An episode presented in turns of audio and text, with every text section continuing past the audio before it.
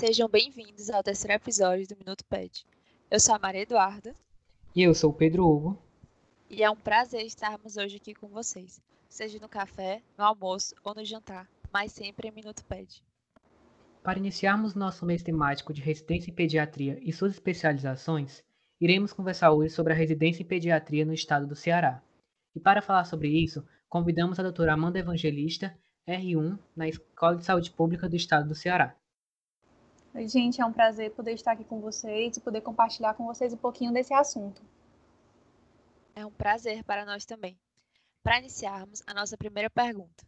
Quando você começou a pensar em fazer residência em pediatria?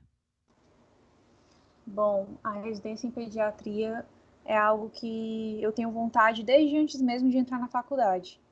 Pelas experiências que eu vivi durante a minha infância com a minha pediatra, que foi uma médica que era muito carismática, tinha uma relação médico-paciente incrível e sempre foi muito, muito boa comigo. Então, ela me conquistou bastante pela pediatria já nesse momento. E durante a faculdade mesmo, nas experiências que eu fui vivendo nos módulos, participando da Liga de Pediatria, que trouxe experiências incríveis de pesquisa, ensino, com as nossas orientadoras que são pediatras exemplares, que trouxeram muito amor e muito carinho pela profissão. E depois finalizando pelo internato, né, naquela vivência mais intensiva do dia a dia. Acho que por aí eu fechei a minha decisão. Incrível, doutora. É, dando continuidade, a gente gostaria de saber como é a prova da Source em relação ao seu formato e quais são as etapas do processo seletivo. A Source ela é uma prova que ela é igual para todas as pessoas que vão fazer residência de acesso direto, certo? Ou seja, aquela pessoa que se tornou médico e vai iniciar a sua primeira residência. Então, é uma prova geral em que ela se caracteriza por ter as cinco grandes áreas do conhecimento na medicina. Ela tem a parte de saúde primária, né, de atenção básica, a parte de clínica médica, de cirurgias e emergências, pediatria e ginecologia, ginecologia obstetrícia. E ao final dela, uma prova que vai compor 100 questões, é 20 de cada uma dessas áreas. Ela é composta por duas etapas, certo? Sendo a primeira essa prova, e a segunda, após a aprovação nessa prova, você participa do processo de currículo, onde eles pedem que você envie os seus certificados, as coisas que pontuam de acordo com o edital que eles divulgam. E aí os principais, né, os primeiros colocados vão conseguir adentrar de acordo com o número de vagas de cada uma das, das disponibilizações. Entendi. E quanto tempo dura a residência de pediatria e como é a divisão dentro do serviço em si? Atualmente, nós temos uma residência que ela tem três anos, certo? Até algum tempo atrás ela durava dois anos, mas se tornou obrigatória os três agora. Nós temos, dentro desses três anos, uma divisão que é semelhante nos, nas diversas residências que acontecem no Ceará. Sendo o primeiro ano de serviço, a gente passa mais pela parte de pediatria geral, onde nessa pediatria geral a gente vai passar por enfermaria, por posto de saúde, por emergência e também pela neonatologia, tanto em serviços de sala de parto, alojamento conjunto e mesmo berçário médio risco. Então, esse primeiro ano seria mais composto da pediatria geral. Nos dois anos seguintes, é, iríamos para as especialidades, certo? Onde o segundo ano a gente vê as especialidades de forma geral passando tanto por enfermaria quanto por ambulatório e mesmo por UTI. E o terceiro ano, como essa novidade na implementação da residência médica, ele traz além de um retorno ao que você já passou lá no começo, voltando para enfermaria de pediatria geral, mas agora voltando com um objetivo diferente.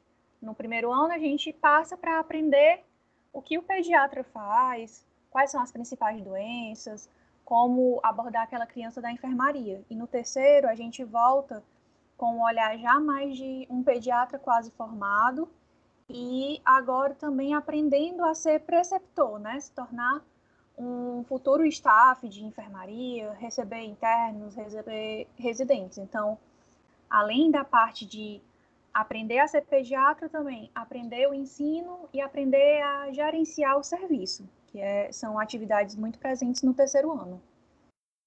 Entendi, doutora. E depois que vocês são aprovados na prova de residência, eh, a gente gostaria de saber quais são os hospitais que estão disponíveis para serem escolhidos aqui no estado. Aqui no Ceará, nós temos algumas residências, certo? Inclusive, aumentamos o número de vagas nesse, nesse último processo seletivo.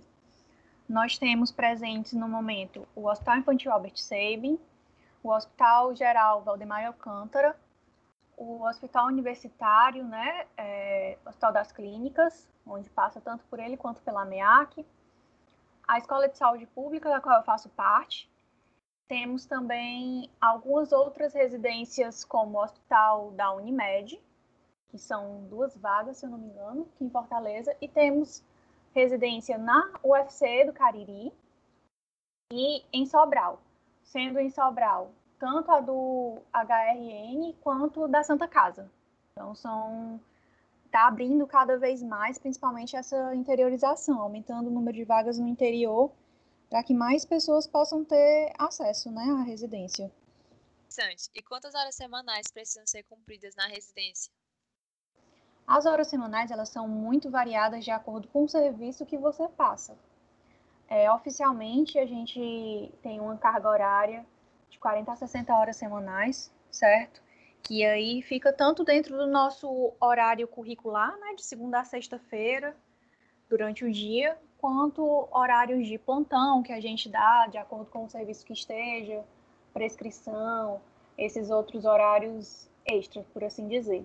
Então, vai, vai variar se você está em um mês de enfermaria, em um mês de posto de saúde, em um mês de pronto atendimento, emergência, cada um desses vai ter uma carga um pouco mais específica. E nesse momento que a gente está vivendo agora, também com momentos é, EAD, né? Com aulas que a gente faz via online, que antes eram feitas presencialmente, mas que, para não perder esse momento tão importante de sedimentação, principalmente com os nossos preceptores principais, que a gente não está tendo tanto contato nos campos, é, complementado também com essa parte. Entendi, doutora. É, outra dúvida muito frequente é tanto para quem vai fazer a, a, prova de residência e para quem já é residente, é se existe a possibilidade de conseguir plantões por fora. É possível? Sim, é possível sim. Como eu estava falando, varia muito de como está a nossa carga horária daquele serviço. Com certeza, em alguns serviços se torna mais fácil você ter uma carga horária disponível para cumprir. Por exemplo, se você está num mês em que a sua carga horária principal vai ser dentro da semana, você tem condições de, no final de semana, tentar se organizar para pegar algum plantão, algum plantão por fora.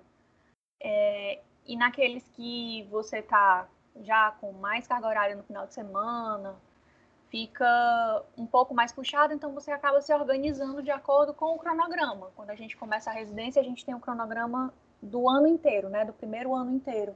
Então dá para você já ir pensando onde dá para encaixar, onde fica mais puxado, o mês que você consegue organizar para plantão ou o mês que você prefere se focar mais em um serviço mais puxado, mais com mais carga, maior carga horária. Entendi, doutora. E uma vez que esse período de residência é finalizado, é necessário realizar alguma prova de especialista? E se sim, como é essa prova? Nós temos sim atualmente o título de especialista em pediatria, o TEP, que é organizado pela Sociedade Brasileira de Pediatria e ele abarca todos os residentes do Brasil que estão terminando a sua, a sua especialização, né, a sua residência. Quando você finaliza, você vai fazer essa prova e também essa prova é disponível para médicos que atuam na pediatria já há bastante tempo e pretendem ter o título de especialista em pediatria. Então, é voltado principalmente para esses dois públicos-alvo. É uma prova que é organizada, como eu falei, pela sociedade e ela é composta tanto de questões objetivas quanto questões discursivas. Entendi, doutora. Para fechar, é, a gente queria pedir para você contar para a gente como é a sua rotina na residência. Bom, nesses meus primeiros meses de residência, a minha rotina vem mudando bastante a cada mês, né? E nos primeiros eu tive uma vivência um pouco mais intensiva dentro do hospital, com a passagem por sala de parto, alojamento conjunto, berçário médio risco, que é uma vivência parecida com a vivência de UTI. E agora estou no.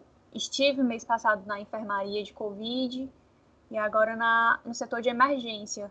Então, tem sido uma experiência bem ampla, bem variada, com características bem diversas, né? Onde tanto eu vejo pacientes saudáveis, como eu vi no alojamento conjunto, na sala de parto, quanto pacientes em momentos mais debilitados, como eu vi nos plantões de enfermaria, agora esse mês na emergência.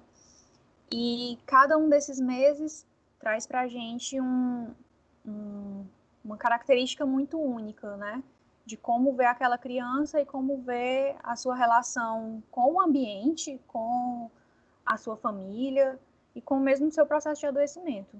Então, sei que foi uma, uma resposta um pouco mais aberta, mas como é muito variado dentro do nosso, da nossa mudança de, de dia a dia, é um pouco isso mesmo. Entendi, doutora. E para a gente finalizar, você gostaria de falar mais alguma coisa sobre a residência de pediatria aqui no Ceará?